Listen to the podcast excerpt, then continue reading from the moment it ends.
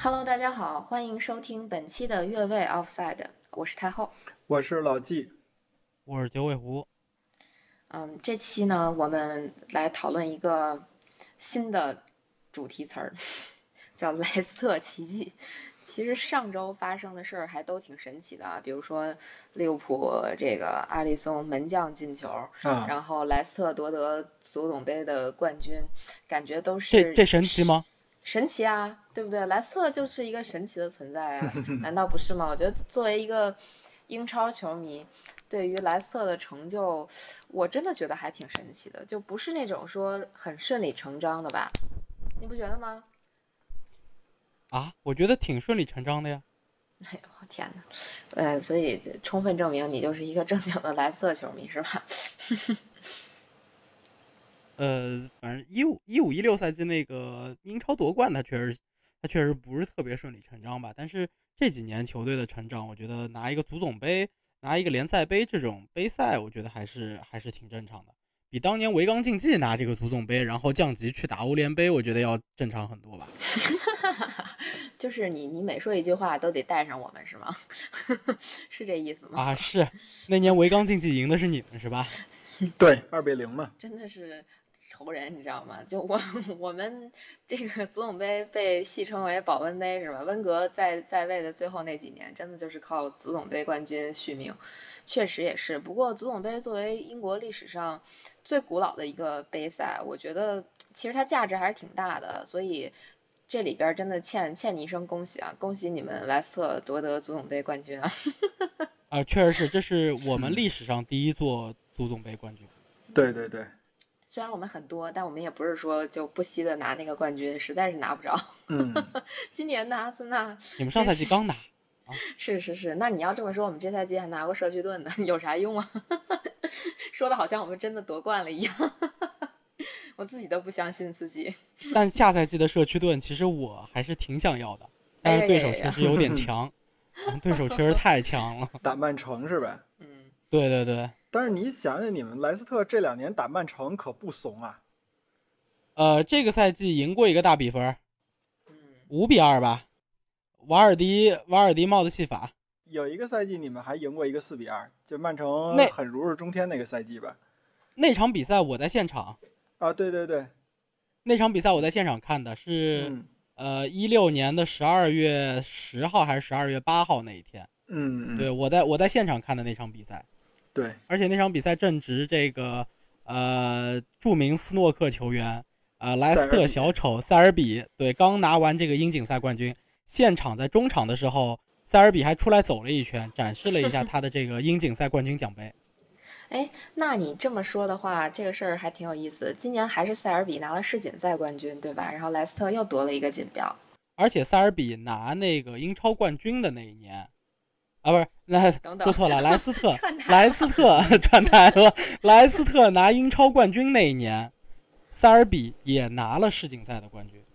好像是。所以还挺有意思，是吧？就是塞尔比和莱斯特之间竟然有如此这个奇妙的联系。对，嗯确实确实挺有缘的。塞尔比好嗯像是莱斯特的荣誉会员吧，应该是，因为他本身就是土生土长的莱斯特真人。嗯，嗯，哎，这个其实是一个微小的知识点。其实这个事儿我并不知道啊，就我真不知道他是莱斯特球迷。但塞尔比我还是挺喜欢的，毕竟长得还是挺帅的，在这帮斯诺克选手里边。我也觉得是，我觉得塞尔比可以说是最帅的吧，越位了，越位了。对他，他长得确实挺帅的。然后，嗯但是他打球实在是有点墨迹。但是我呢，在一九年一九年夏天的时候接触过这个纽卡斯尔当时的新闻官，我不是很确定他现在是不是还在纽卡斯尔工作啊，因为一九年嗯英超亚洲杯的时候我接触了他那个新闻官，他这个新闻官给我的第一眼的印象就是哇，难道他不是塞尔比吗？长太 像是吗？越扯对，就越远长得真的非常像，长得非常像。越扯越远了，真的。对，说说莱斯特，然后说到了塞尔比，又从塞尔比说到了纽卡斯斯尔这这这真是这这一摞一摞的，根本就没有一个在点儿上。嗯本来今天其实真的主要讨论对象是想说一下莱斯特，呃，莱斯特这些年的路走的还是挺令人羡慕的啊，就就我觉得他从就莱斯特奇迹，或者说有点像这个之前的这个凯泽斯劳滕奇迹。我我嗯我不知道我这么理解对不对啊？因为从一个呃升班马，然后打到联赛冠军这个位置，其实还是挺不容易的。尤其是现在现在这种所谓的金元足球的大环境下，莱斯特其实我觉得莱斯特的投入应该远不及当年的，比如说阿布投切尔西，或者是这个曼索尔酋长投什么曼城的这种力度吧。但是他能打到今天的这个位置，嗯，还是真的是挺不容易的。嗯，我觉得啊，莱斯特奇迹怎么说呀？就是我们曼联球迷很痛苦的一点，我我认为真的认为莱斯特奇迹是始于那场著名的五比三，那场比赛真的是把曼曼联的一就是一众人都给打的以后不知道怎么踢球了，然后莱斯特的这些人就开始乌泱乌泱就全起来了。嗯，五比三那场是出现在，哎，这个我确实记忆有点模糊，但五比三那场是出现在夺冠赛季是吗？好像是，好像是，就是那个范范加尔的那个第一年吧。呃，反正我承认瓦尔迪那个应该是假摔啊。啊、那那个那个细节已经不讨论了，就是反正我印象里边儿，就是迪玛利亚进了一个非常漂亮的吊射，好像那个比分是我们三比三比一领先，然后到后来就是完全懵逼了。原来曼联也有被连扳四个的时候。其实说实话，作为阿森纳球迷，我对这场比赛没啥印象。嗯，但是你一说连扳四个，就我脑子里第一反应还是纽卡斯斯尔那四比四，又回去了。对，就绕不开纽卡斯尔了。对，反正就是莱斯特确实是，你说你数一下这几年奇迹，一五一六赛季的时候那个拿的这个英超冠军是吧？然后呢，经历了两个赛季的调整吧，一次第十二名吧，一次第九名，然后接着两个赛季就是，嗯，上一个赛季等于是在最后一刻吧。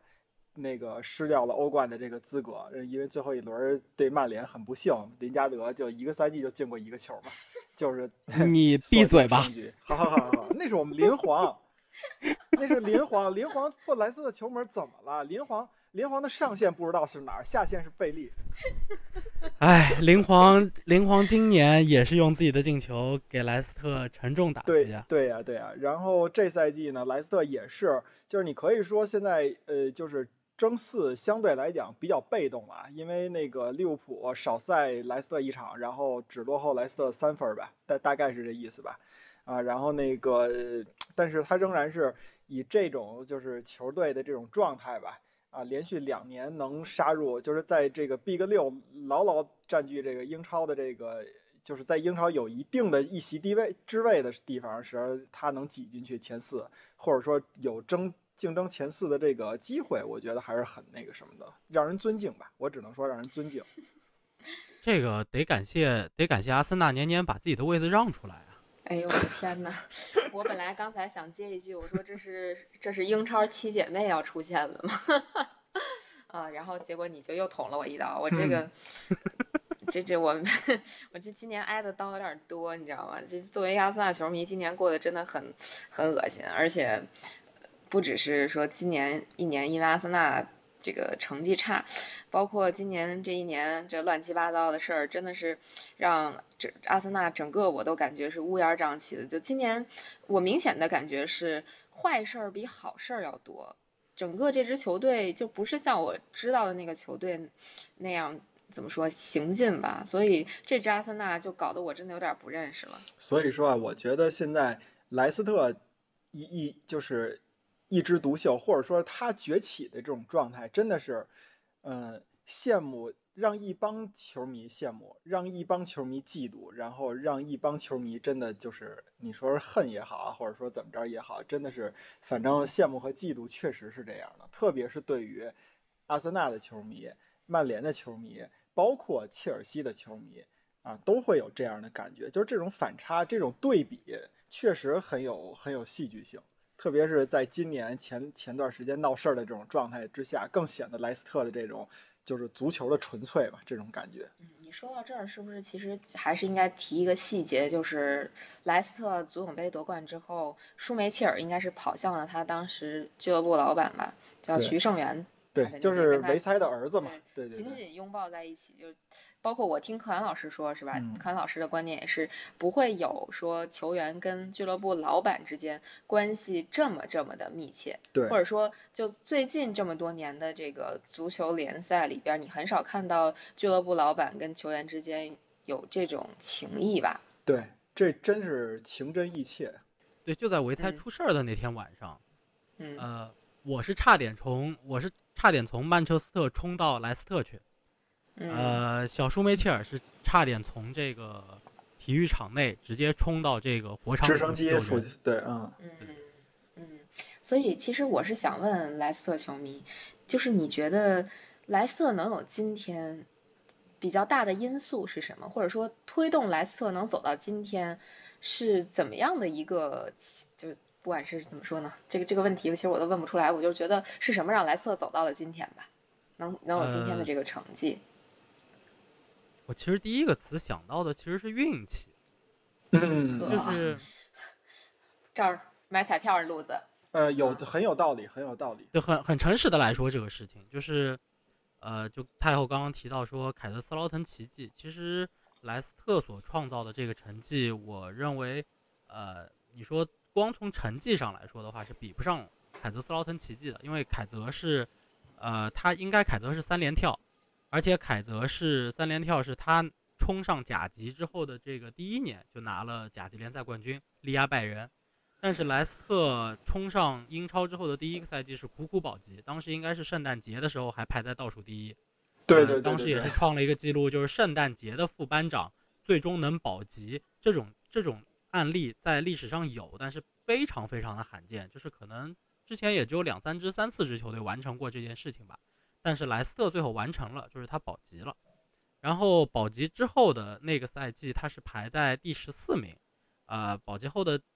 保级后的第一个赛季，就是一五一六赛季，他夺冠了。所以其实他是在升超之后的第二个赛季来夺冠的第二年，嗯嗯嗯，对，然后而且当时的阵中其实有一些球员效力时间并不长，像马赫雷斯是莱斯特从英冠冲上英超的那个赛季买过来的，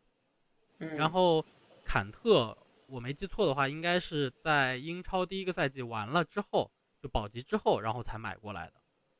然后这嗯两个人其实，在莱斯特当时夺冠的这个赛季当中是非常重要的两个两两个球员。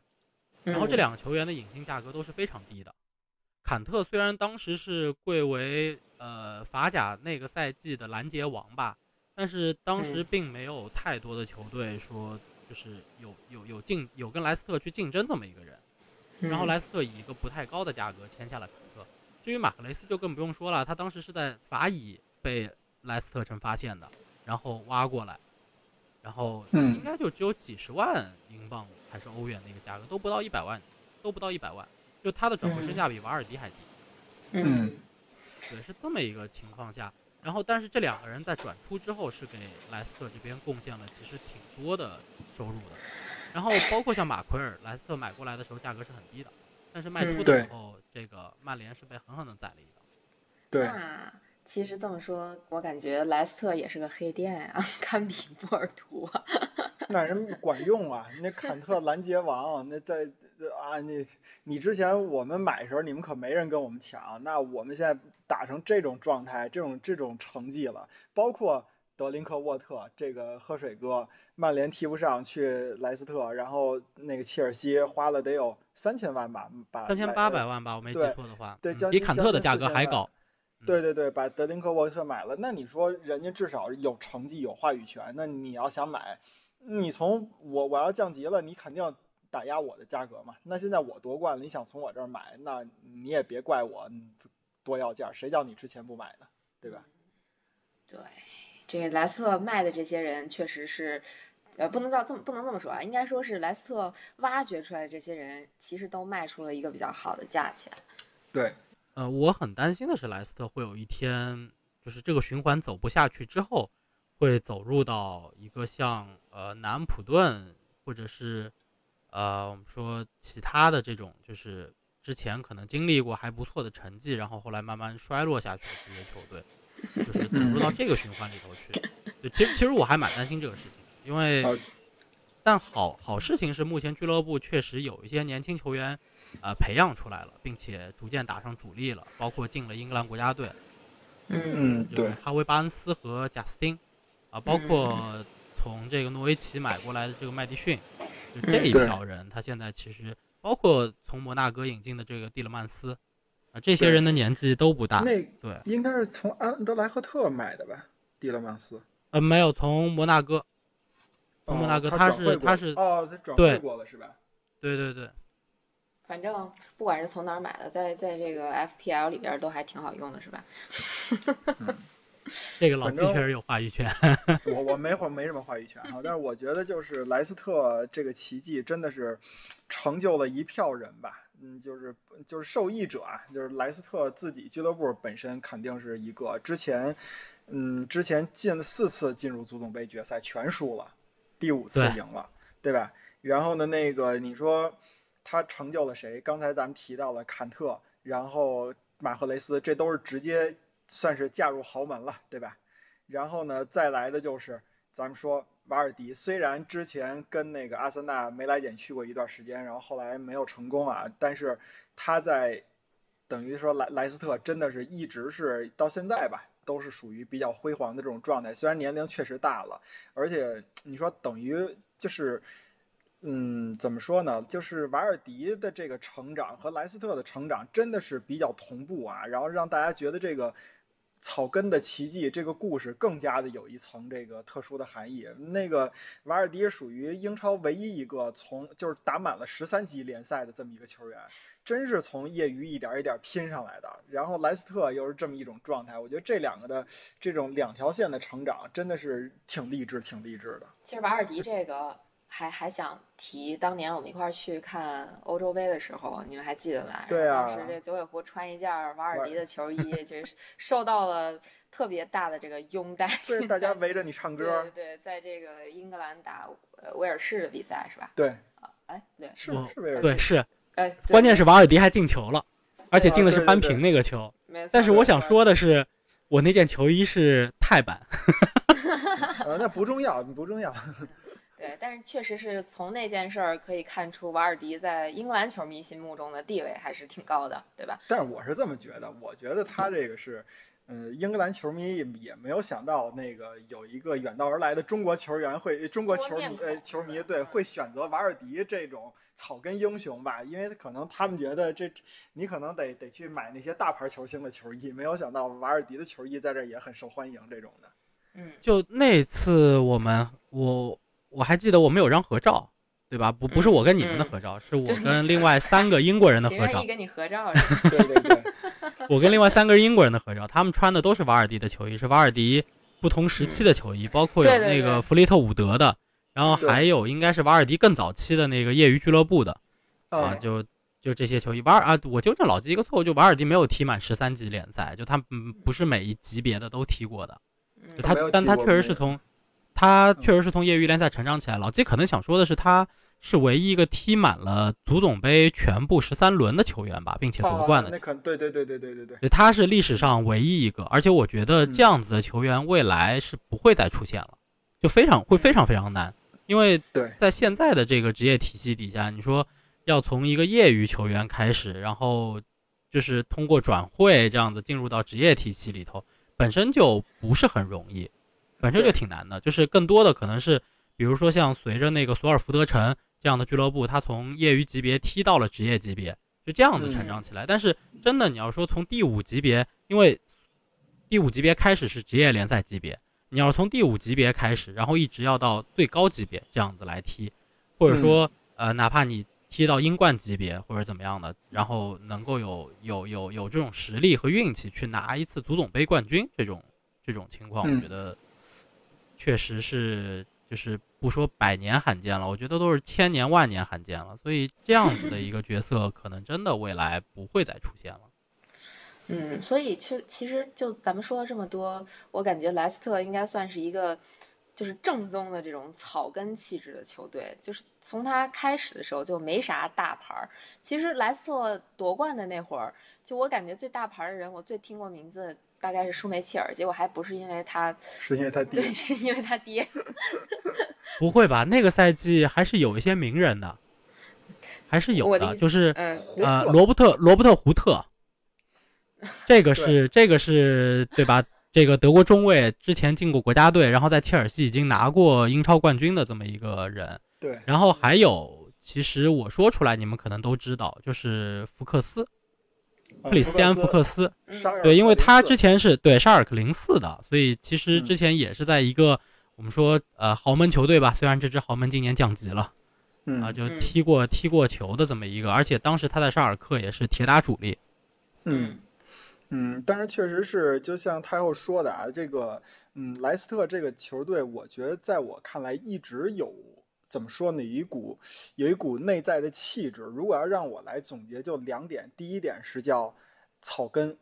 第二点叫你可以说韧劲儿，你也可以是搅局，反正我觉得这个是在我心中莱斯特城一直有的这么一种状态。嗯，我觉得就是那个一九九，就是我又再往前倒倒历史，一九九八九九赛季，那个大家都知道，英超第一轮贝克汉姆力挽狂澜，那个最后一分钟进了一个任意球，然后那个那个让老特拉福德的七万五千人开始对着他。就是原谅了他在世界杯上的那那些事儿，就但但是大家都不知道背景地就是莱斯特，就是那场比赛曼联打得极其艰苦，好像是两度落后，两度两度扳平吧，就最后贝克汉姆才进的那个直接任意球，这就等于说是他在历史上其实给给曼联也好，包括那场五比三也好，就是给这些强队制造了非常非常多的麻烦。那个莱斯特。呃，夺冠那个赛季还是哪个赛？呃，还是就就是打五比三的那个赛季吧。那个赛季，那个第一轮曼联客场是三比五输输给莱斯特的吧？然后到了主场，哎，主客场我记不清了啊。反正第二轮是三比一，好像是赢了莱斯特了。但是那场比赛打得极其难看，就真的是曼联打得极其难看。所以就是这个球队给我感觉就是一直能给一些强队制造威制造威胁，制造一些这种混乱这种状态。呃，嗯莱斯特五比三赢曼联那场应该不是夺冠赛季，应该是莱斯特身上英超的第一个赛季，然后第一次面对曼联，对，然后打哦了个五比三，但之嗯后成绩非常差，就一路垫底。其实莱斯特在历史上给很多强队当过背景地，呃，阿森嗯纳球迷我不知道太华还有没有印象了。阿森纳的不败夺冠的那个赛季，最后一场应该踢的就是莱斯特，二比一。嗯对，而且那场比嗯赛二比一赢了之后，是把莱斯特给直接给打降级了。嗯 就是别说背景地这事儿，我觉得我印象最深刻的是什么？就是阿森纳打莱斯特的比赛，其实是二零一八到一九赛季的最后几轮儿。呃，阿森纳在客场打莱斯特，当时我刚好是，呃，我跟老纪我们两个人在英国，我刚好在跑伦敦马拉松。本来我是想去看那场比赛的，但是因为比赛日当天刚好是伦敦马拉松的比赛日。所以就就就比赛的时间刚好冲突，我没有办法去。我在赛道上就因为我穿了那件呃温格的球，就谢谢温格的那件球衣，然后赛就很多人看到我是阿森纳球迷，就在一路跟我播报比分。那场那场你们输了，对，对那场我们输了，然后呃，反正就是那那场比赛我我虽然没有看啊，但是真的是印象挺深刻的，嗯。还蛮好玩的啊。我对莱斯特城唯一的甜蜜的奇迹，呃，甜蜜的记忆就是，好像是两千年前后吧，那有一场比赛，曼联好像是四比零还是四比一赢了莱斯特了。那场比赛是贝克汉姆剃完光头以后第一场比赛，然后进了一个特别漂亮的直接任意球，然后当时所有的人都不敢认那是贝克汉姆，就是在出场的时候，因为之前那个金发飘飘的人已经没有了，变成一个光头的硬汉。也不是光头吧，是圆圆寸吧。呃，当时基本上就是光头了。啊呃，这是唯一一个甜蜜的记忆，我对莱斯特。你们为什么总要说这些莱斯特当背景的事儿？我们今天明明不是出来夸莱斯特的吗？我的意思就是说，你你看太后刚才提的那个阿森纳最后呃这这跑马拉松的那个事儿，那不是明显是说阿森纳当背景地吗？对呀、我们嗯也经常是背景地。你看，你今天都痛击了我们多少回了，是不是？而且给你们当了多少回背景地了？而且那我再我再给太后，我再得给太后输点血。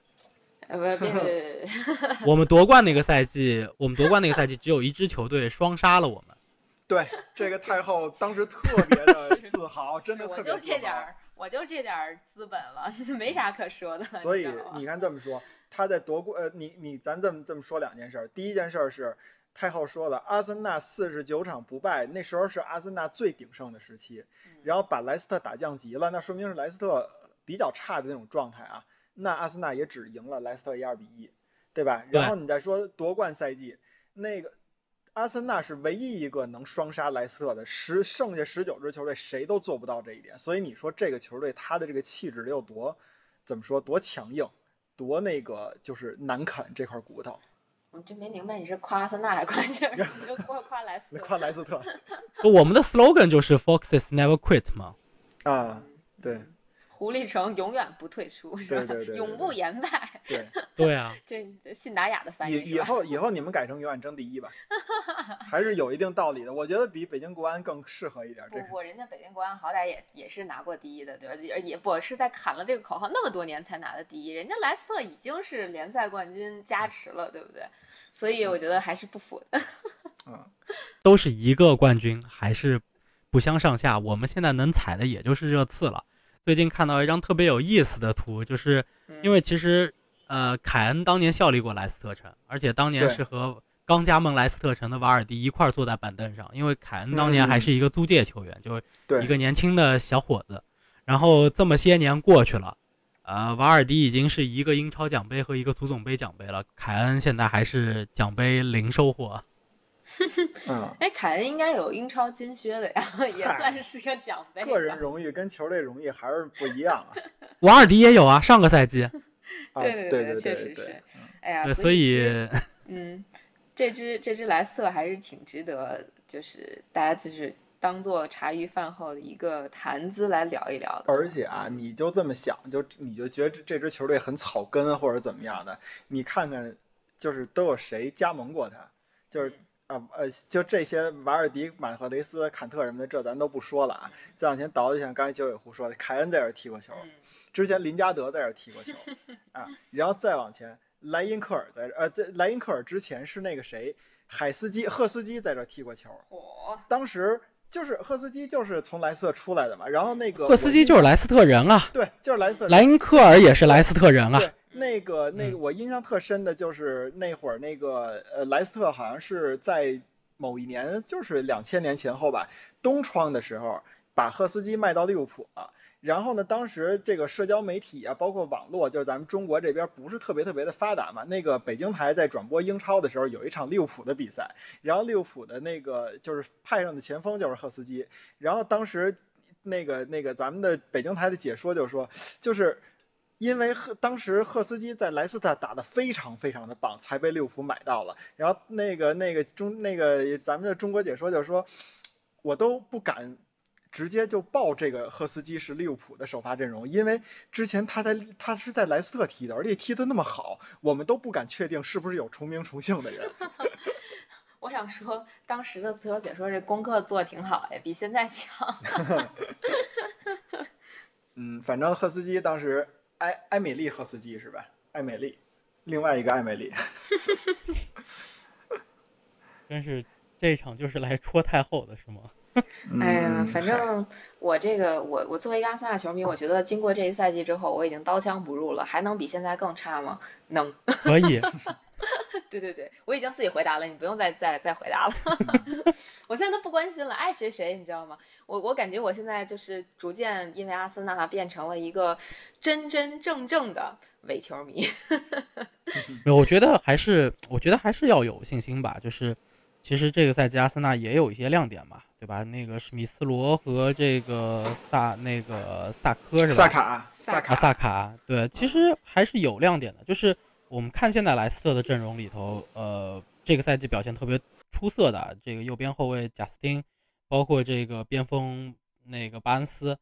呃，他们俩其实在上个赛季的时候表现没有那么好。有一件特别有意思的事情，就是上个赛季当时英超三月份停赛了，然后后来是到六七月份那个时候复赛的。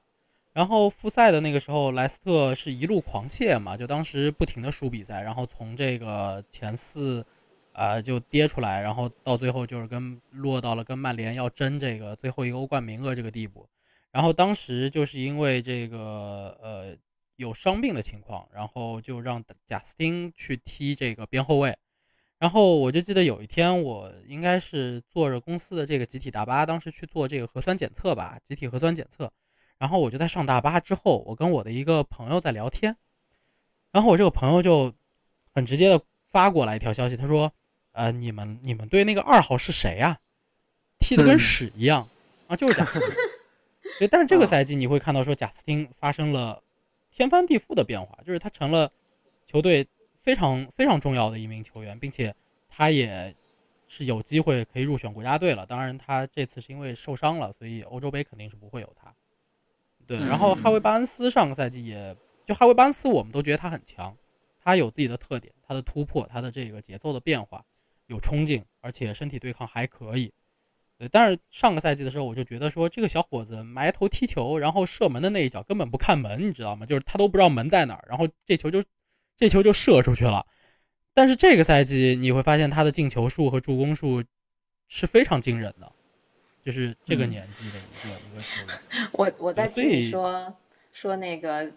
射门不看球门，我脑子里第一反应是不会射门的，不会踢球，呃，叫什么？不就是不会射门的马克莱莱，感觉很搞笑的样子。对，就他是属于那种埋头踢球的，然后完了以后嗯到某一个位置，他觉得该射门就射门了。就之前他就是嗯这个样子，但是所以你会看到这个赛季霍维巴恩斯很多的进球，他也是属于那种啊，那个有爆杆的啊，有这个就是抽射的啊，这种都那个都都都顶角啊，这种就非常难度比较大的这种球，他就是一个嗯这样的球员。但是这个赛季他确实在这些小的技术方面、就细节方面的提高就做得非常的多，所以我觉得。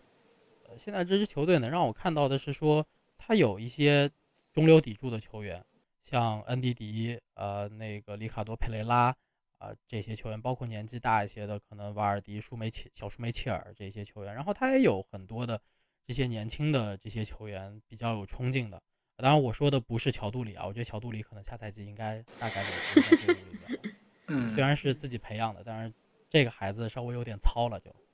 嗯，但所以就同比的，其实来看阿森纳，我觉得，嗯，反正阿森纳的问题，阿森纳问题挺多的，阿森纳问题挺多的，但是有希望，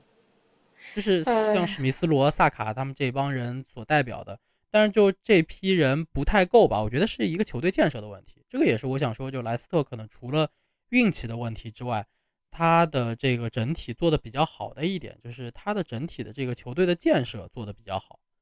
就是嗯当他卖掉一名大牌的时候，他往往能够找到一个比这个大牌就卖出的价格便宜很多的，并且能够替代这个人的这么一个人出现。你像嗯当年坎特走了之后，他其实第一第一候选，其实当时买的是门迪，就这个人可能嗯。你们现在都没有印象，说莱斯特居然有个门迪，因为当时他们买门迪是因为门迪跟坎特有比较同样的特点，个子比较矮，嗯。然后就是小黑人，个子也不高，嗯然后嗯。跑动能力强，覆盖面积大。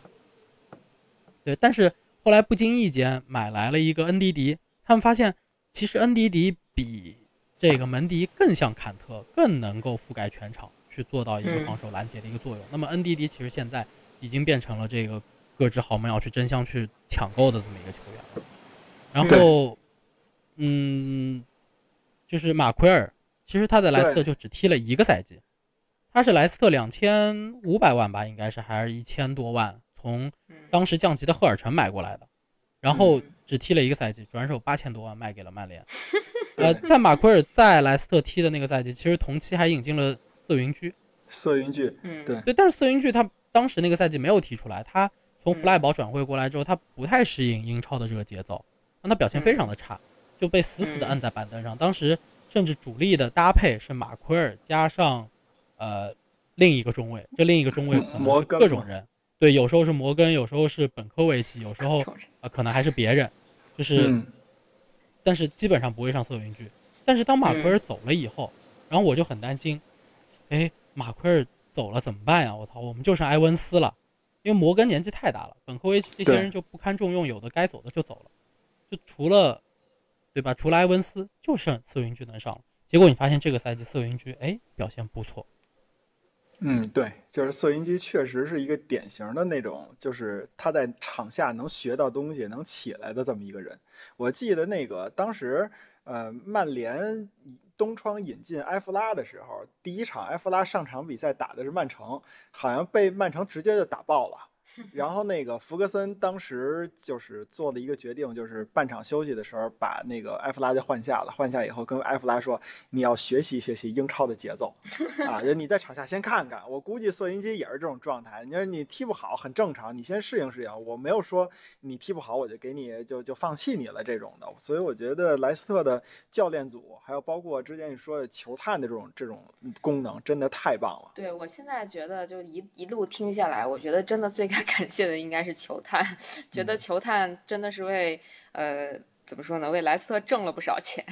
也挣了不少人。就这不只是钱方面，可能人方面更是厉害，因为就没有是那种青黄不接的情况出现。每当这个位置把呃已经踢出去的、踢出来的人卖掉之后，又有新的人能补上，这个很多球队是完全做不到。嗯。嗯。呃，其实是因为我们卖的人啊，那个价格卖的确实挺高的，然后收入确实不少，让我们可以在一个位子上去赌，就是不止一个人。就实话实说，因为莱斯特在近几年的转会操作当中也有非常失败的案例，就这些案例嗯。大家印象不会很深，所以大家可能会觉得说看不到或者忘掉了，或者他根本就不知道，因为莱斯特嗯。本身不是一个很多人会去关注的球队，以至于说他的很多的失败的案例大家并没有看到。其实有非常高价格买过来的人，但是打不出来的，呃，斯里马尼就是其中一个。啊，不是说这个球员不好，但是他当时应该是花了三千多万的价格买过来的，但是他在莱斯特根本发挥不了作用，呃，嗯然后最后转会了，就通过租借的，先是租借，然后租借了很多次，然后嗯。他后来应该是自由转会的吧，我如果如果没记错的话，然后包括当时买过来的阿德里安·席尔瓦，我刚想说这个人呢。对，就是他当时还是属于是塞维利亚的队长吧，还是哪个队的队长？不是吧？他应该是波尔图的吧？啊，波尔图的队长，但起码他来之前是队长，对吧？然后到了莱斯特，然后就发现，哎，我这个人踢不上比赛，就上场的表现不太好，对吧？然后他的而他，而且他的当年转会应该是有一点波折的，当时是想在夏窗的时候买他，结果是因为我不知道是传真机的问题还是什么的问题，但是夏窗也是过了那个截止点才提交他的材料，所以他夏窗转会失败了，然后东窗又签的他，对，然后就是属于是那种期待已久，来了以后，嗯然后表现不好。我怎么印象里边是那个莱斯特其实是夏窗签的安德安德烈席尔瓦，但是他没有赶上注册，就是就等于买过来了，一直没对对对，就类似于这种问题嗯。吧，就当时对，然后反正他前半赛季踢不了嘛，就没法为莱斯特出场，对，然后嗯。属于期待已久，然后到东窗开了之后，这个人后来上场了，发现不太行哎。其实像其实像这种案例还是不少的，啊，嗯。其实还是不少，但是他买过来的很多人当中，到最后有发现特别赚的，埃文斯就很便宜，埃文斯我没记错的话是从西布朗转会过来才五百万吧，嗯，对，就就他会有这种案例在。那其实其实就总结来说，就还是像刚才所说的，其实我觉得球探功劳真的还是挺大的。然后再一个，感觉这个球队还是一个比较团结互助、上进的这么一个团队。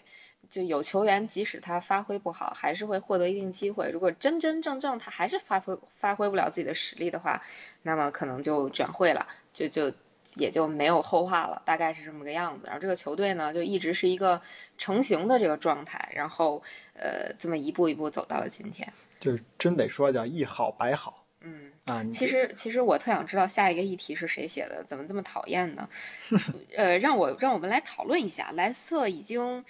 顶替北伦敦双雄中的一个，成为了新的 Big Six，这是谁写的？你，你想顶替谁呀、顶替热刺啊，啊？好吧，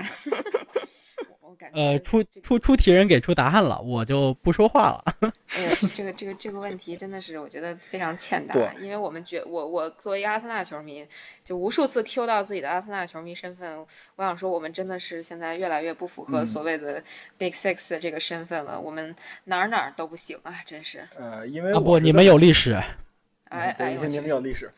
我因为我是这么想的，就是说，嗯，刚才你们也提到了那个凯泽斯劳滕的奇迹，然后包括现在就是今年它也算是一个欧洲杯年吧。我们一提到欧洲杯年，就一大堆奇迹，什么那个丹麦奇迹，什么丹麦童话，然后对，然后希腊神话，然后等等等等这些东西。但是我觉得凯泽斯劳滕、丹麦、希腊他们都有一个问题，是他们没有通过这次的奇迹或者童话完成一次阶级的跃升。但是我认为现在莱斯特很有这个感觉，就你包括九尾狐他自己，你看他一五一六莱斯特夺冠这个赛季，他也觉得就是说可能是各方面的因素吧，促成他能夺冠。然后他对未来两个赛季那个莱斯特跌到了第十名、第九名，这个第十二名、第九名这个位置可能并没有特别大的意外感觉啊。他呃甚至有的时候他也跟我说，这个就是莱斯特可能那个就是会作为一个呃新科冠军，然后呢又得打欧战，又得打联赛，一个很正常的一个战绩的表现。但是到现在来讲，我觉得他已经能完全的去。呃，把自己的目标定的高一些了，所以我觉得现在他呃莱斯特现在的目标就是在挑战 C 呃 Big Six 里边的这些这些就是元老们。当时莱斯特夺冠之后，第二个赛季又要打欧冠，而且莱斯特在欧冠是当时那个赛季英超所有球队里头走的最远的，是走到了八强，最后也只是一个球惜败给马竞吧，还是因为客场进球的原因惜败给马竞，嗯，被淘汰出局的。所以就当时因为他受到欧战的影响，所以成绩确实非常的差。呃，莱斯特本身就即使到今天为止，我说我我会觉得说莱斯特也只能排出一点五套阵容，就一套半阵容。嗯他没有办法完完整整的排出两套阵容去让他应对这种多线作战，甚至是双线作战这么一个情况。所以其所以其实放在当时那个赛季来说的话，呃，当时因为夺冠赛季之后，其实就拆了不少人，坎特就走了，而且坎特嗯。其实在当时是中场蛮核心的这么一个人，因为他的防守拦截作用非常的大，所以再加上又要打欧战，所以那个赛季第十二名，我倒觉得说，从我的角度来说，并没有那么那么的失望，而且那个赛季有一些有亮点的比赛，就是像老季开场就提到的，就是我在现场看的莱斯特城四比二赢曼城的那场比赛，就是在那个赛季完成的，所以他也是有一些有亮点的比赛踢出来的。然后之后我就觉得说，这个球队一直在稳步的成长，直到今天为止，我我跟很多人表达过这个观点，我认为莱斯特城现在的球队的阵容的实力，尤其是他中后场球员的呃中场球员的实力吧，嗯。呃，我们就说纸面实力来说，莱斯特城现在这支球队，它的纸面实力是不输呃曼联，不输阿森纳，不输热刺的，呃，他跟切尔西有的一拼，他在英超现在呃比不上的，我认为利物浦和曼城他是绝对是比不上的，这个实话实说。你但是其他这几支球队啊，就我觉我觉得是不输的，就因为你看，就是因为因因为你看麦迪逊，你阿森纳能中场能拉出个谁来跟麦迪逊这个 AMC 去比一下？曼联有曼曼联 B 费肯定是更强一些，但曼联有弱的地方，曼联的后腰我觉得就没有莱斯特城强，就后腰组。对，那我们只能上教练了。呃，这个这个莱斯特球迷目前这个挺膨胀哈。哎，不是，哎，咱这么说啊，多凡尔赛。他说，目前为止，我我到目前为止仍然认为莱斯特城只能排出一点五套阵容。好，我问你，太后，你觉得阿森纳能排出一点三套阵容吗？我觉得阿森纳连一套阵容都排不我对出来。我我觉得曼联也是，曼联现在是。你说为什么那个 B 费打的就那么累？那个拉什福德带着伤打了大半个赛季，因为我们换，但凡换一个人，这边跟不上是一回事儿。我们我们对吧？你说那个 B 费不上，我们上谁？我们上那个范德贝克。他们说，呃前前两天有一个笑话啊，那不是那个曼联的那些那个球迷冲入了老特拉福德球场嘛？那个说冲入老特拉福德球场的这些球迷在球场上站的时间都比范德贝克这赛季要长。这范德贝克买的是真愁人啊！就莫名其妙，就是四个字，莫名其妙但是。说实在的，我本我本来还挺期待范德贝克能有点表现。不就是一博格坎普女婿吗？对对对感比较丰富，对博格坎普情感比较丰富，嗯以为他女婿应该能像博格坎普那么强大，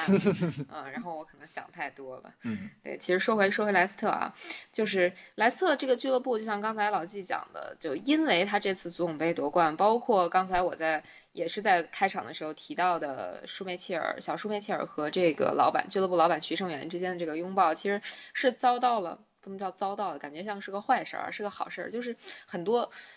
球迷很多其他球队的球迷会很羡慕这种场景，因为嗯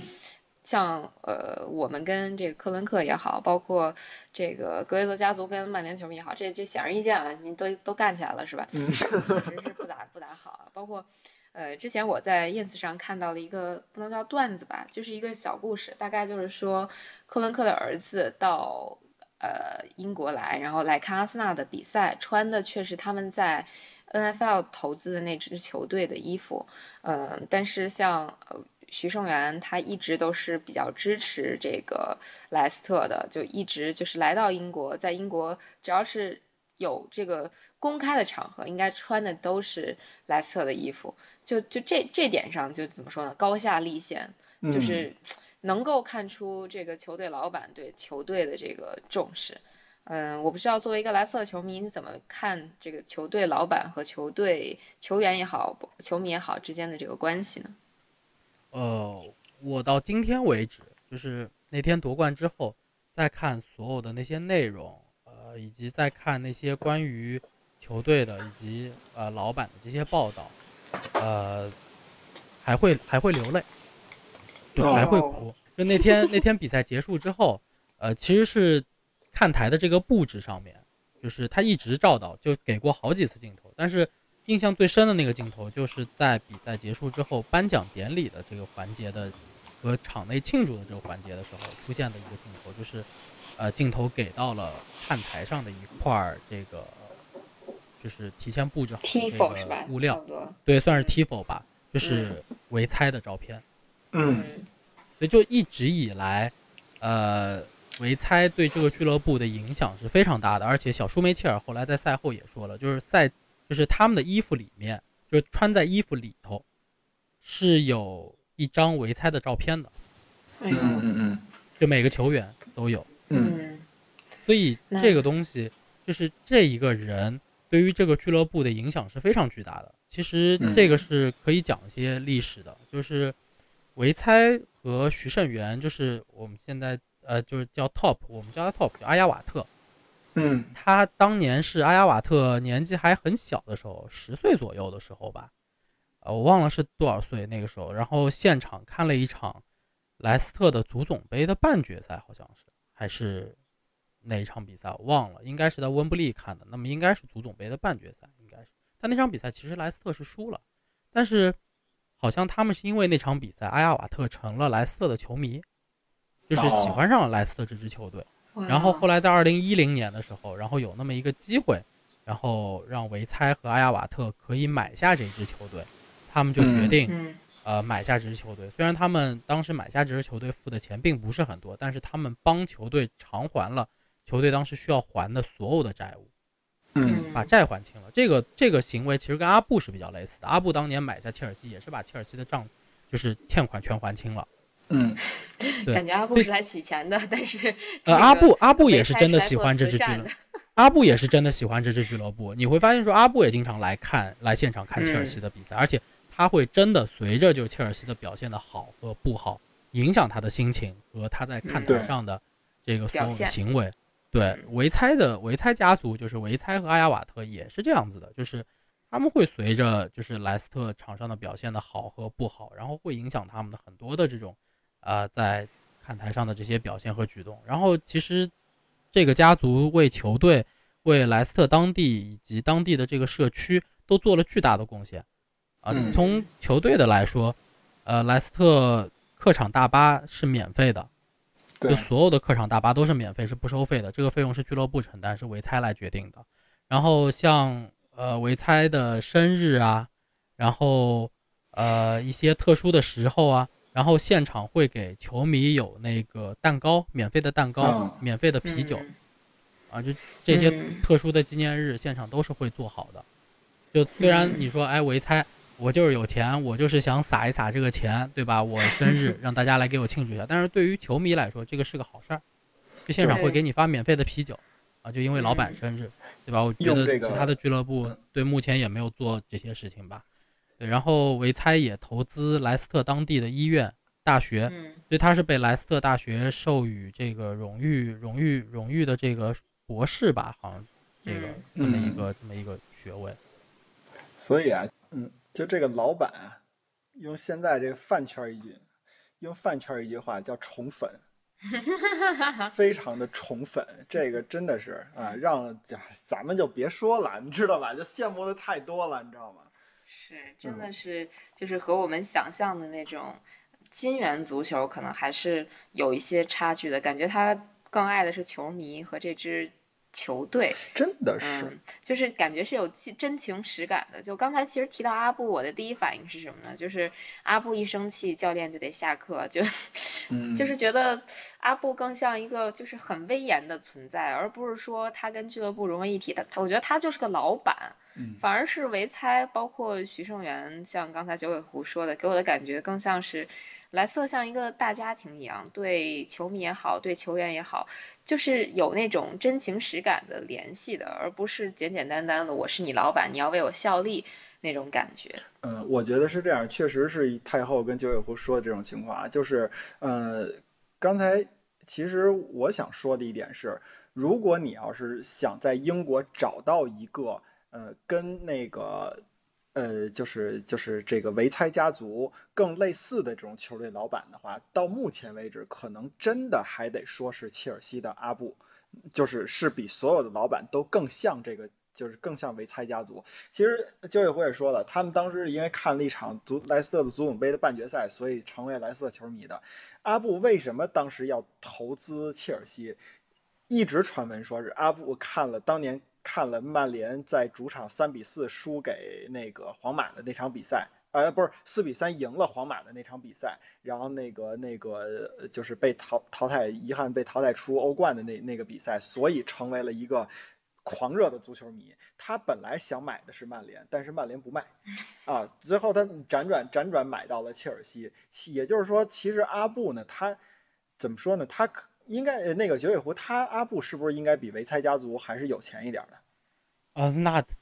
非常不是对差差差非常多，就是因为维猜家族毕竟还只是做免税店的这么一个，对对对，就是阿布呢，他其实更多的是把切尔西当成足球经理去玩了 啊，就是足球经理吧，就是我我想换个教练我就换个教练，我想买个队员我就买个队员。但是对于这个维猜家族来说，就像九尾狐说，他对这个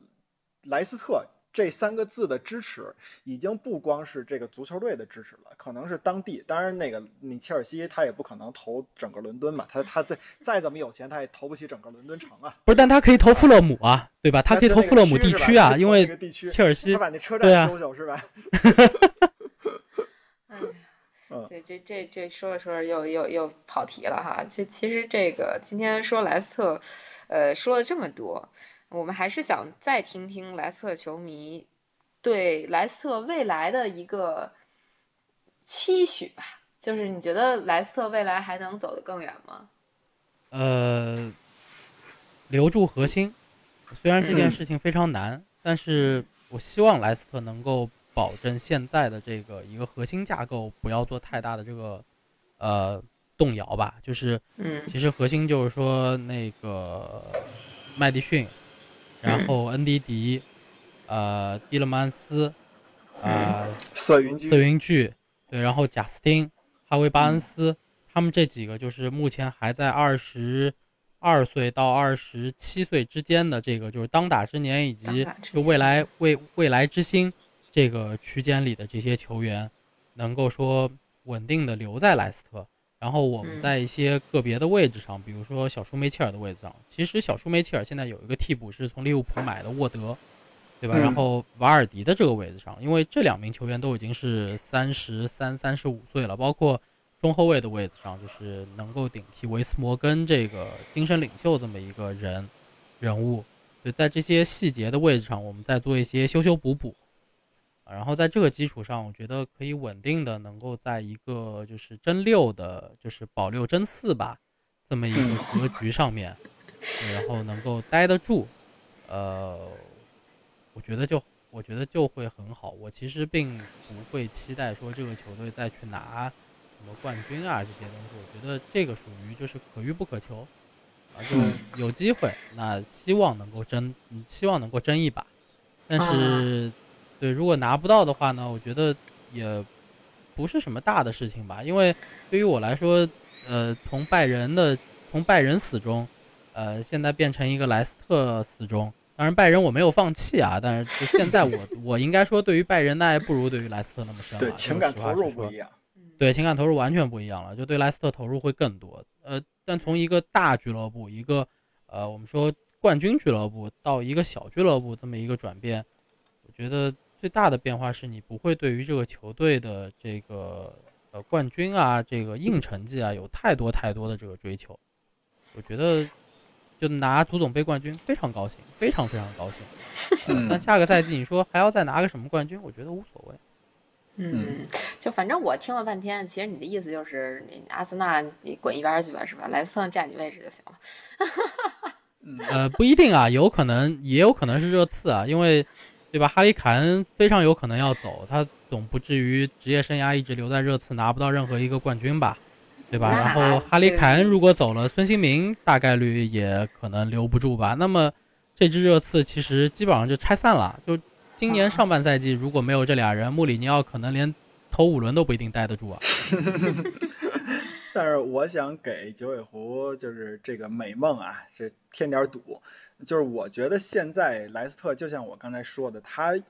这两年处于一个叫一顺百顺的这种状态，它跟现在的这种所谓的供应链或者什么的有点类似，就是你中间这某一每个环节都在正常运转的时候，它这个可以走得很好，但是你千万中间别出现断裂。如果你断裂，有可能整个链条都会断掉。所以我就呃，这是一点，就是像刚才九尾狐提到的竞技层面上，你的主力核心别别被一下掏空，掏空以后我真没人顶上来的时候，这个球队可能在成绩上会有一个下滑。另外一点呢，就是我觉得这个就是球队的经理或者说老板，他对于球队这个投入，目前来看啊，是太过于梦幻，太过于童话了。就是有没有一天他会因为这个球，就是他自己的这个这个胃口变大了，然后呢，对球队提出了一些更高的要求，然后再加上这些球队可能在因为种种原因达不到这个要求，然后让这个这个关系变得没有这么这么亲密。我觉得这也不是说不可能发生的，因为现在对于嗯职业足球来说，就这种童话般的故事啊，它可以有，但是它到底能走到哪一步，现在谁也说不好，因为嗯很多人都看不到，就是等于莱斯特这是属于这种。就是第一波能在金元足球里边成长出来的这种这种叫这个这个呃更纯粹的那种童话式的足球的这种运营方式，不知道他这个童话到底能写到哪一天。嗯我觉得，我觉得就我对维埃家族以及阿亚瓦特的这个了解，嗯呃，这个恰恰可能是莱斯特目前能够给我信心的地方。就是嗯呃，俱乐部的老板他很懂得放权，以及嗯让更加就是呃适合的人去做真正适合他的事情。然后他所要为莱斯特做好的是一个整体的一个规划，就是嗯他当年签他当年签阿涅利，包括后来签罗杰斯等等这一系列的操作，其实我是呃在他签的过程当中，就在他官宣的时候，我是持有一定的怀疑的态度的。但是嗯后来发现这两个教练就现在成了莱斯特的就是神话教练了。对吧？嗯就是给莱斯特带来两座冠军这么一个事情。然后，但是其实阿亚瓦特在整一个操作的过程当中，呃，他并没有过分的强调，呃，这些教练的这个奖杯的属性。你看，嗯拉涅利之前不是一个我们说的冠军教头，嗯，对吧？然后包括 对，然后包括罗杰斯，他也不是我们传统意义上认为的那种冠军教头。虽然他在苏格兰的战绩非常的好，但是因为他当时带领的是一支不可一世的，在当地不可一世的球队，而且对吧？所以他在当地能够拿流冠军。浪者破产了，所以说对啊，凯尔特人不拿冠军是不可能的。对啊，所以就是是在这种情况下，对，在这种情况下他拿的冠军，所以就是嗯就是莱斯特在整个操作的过程当中，呃，老板并没有表现出对于呃奖杯的那种极度的这种渴求，以及非常功利的在干这些事情。就是莱斯特的整个发展的过程是有循序渐进的，虽然我没有比较成功的转会操作，但是我们同样有自己青训出产的非常成功的这些产品，包括切尔维尔，嗯所以这个是我们自己青训的，然后后来把它卖掉了，对吧？当然是他自己要求要走。其实莱斯特当时是想把他留下来，当做一个未来的领袖、队长，呃，精神领袖、支柱球员这样的一个角色去培养的，但他自己愿意反骨，那么他最后就走了。愿意反骨。对，所以就是就是这个球队在整体建设的过程当中，我觉得是非常良性，在走一个非常良性的循环。所以我希望他能够呃慢慢的越走越好。包括莱斯特这几年，其实他在买人上面的投资并不是非常的大。莱斯特应该是有一个统计，他平均的就近几个赛季，五个赛季还是几个赛季我忘了，呃，平均的净投入、转会净投入它是负数，就相当于莱斯特每年的转会操作都是在正就是钱。赚钱。嗯，对，但是他依旧可以保持这个阵容相对的稳定，而且莱斯特现在属于是，呃，有钱去投资一个英超俱乐部当中最好的训练基地，啊，他花了一点五个亿去造一个训练基地，这个造价的级别是一个什么级别？就是英格兰国家队的圣詹姆斯啊圣对圣詹姆斯公园吧，好像是还叫什么啊圣圣圣乔治公园那个训练基地，嗯也就是一点五亿英镑，跟莱斯特城新建的训练基地造价是一模一样的。嗯嗯所以你可以想象，就是莱斯特造了这么一个训练基地，然后当中会包括他的青训的东西，他的一线队的东西，所以他在嗯投资这个俱乐部的时候，其实他是有一就是有这种长线的规划在里头。嗯，对，所以其实莱斯特的未来还是可期的，是吧？对，我觉得在未来的五到十个赛季吧，我也不敢说长了，就至少未来五个赛季里头，我这还不觉得长吗还不长吧。未来五个赛季，我觉得他的成绩还是会相对稳定，然后呃降级应该是不太会，然后我希望最差也不会跌出前十吧。哇，真扎心。就是以以是准备以这句扎心的话结束本期的节目讨论 是吧？呃，我我并不太我并不太确定现在第十是是是不是阿森纳。我我们好像第九，第九，第九，对，不劳您费心，我们还在上半区挣扎。就其实就其实有一个很有一个对比，其实有一个就是我们可以拿另一支球队做一个参照的，就是南安普顿。嗯对，我不知道太后和老吉还记不记得，南安普顿曾经有段时间成绩非常好，也是能够稳定的嗯进入前八，甚至拿到前六这样子的成绩的。可是老乡太容易被 被买走了。被买走。呃，我我其实倒不觉得，我其实倒不觉得是因为老乡被买走的原因。老实说啊，就是因为你像这个赛季，呃，包括前个赛季，呃，南安普顿里头有表现非常出色的人，呃，沃德普劳斯啊，那个嗯英丹尼因斯啊，然后包括这个彼得斯啊，他们的表现都还是不错的。而且这个球队其实你要说纸面实力，它不应该是现在这个位置，他和他和经营者是存在绝对的关系的。啊，嗯就是当年南安普顿最好的那段时间，其实他也是年年卖主力，年年卖队长，但是他的成绩依旧可以稳定的，就有这么三四个赛季稳定的非常的好。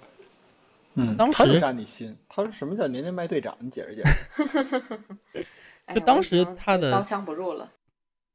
就当时南安普顿的持有者利布海尔集团的这个这个这个家族，他们对于南安普顿就是有一个比较好的一个规划。当然，后来他们把百分之八十的股份卖给了，对吧？中国的持有者，啊，就现在的俱乐部的这个中国的这个大股东。然后，